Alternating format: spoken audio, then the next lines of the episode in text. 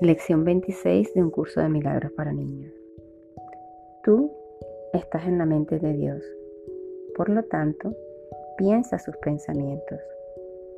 Si Dios es amor, entonces, ¿qué clase de pensamientos podría tener Dios? Por supuesto, pensamientos amorosos. Si eres el Hijo de Dios, entonces tú eres también. ¿Qué clase de pensamientos tendrías tú?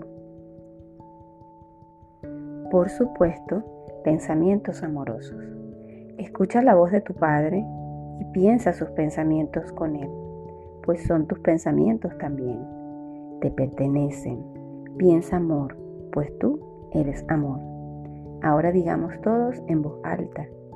Estoy en la mente de Dios, por lo tanto, pienso sus pensamientos. thank you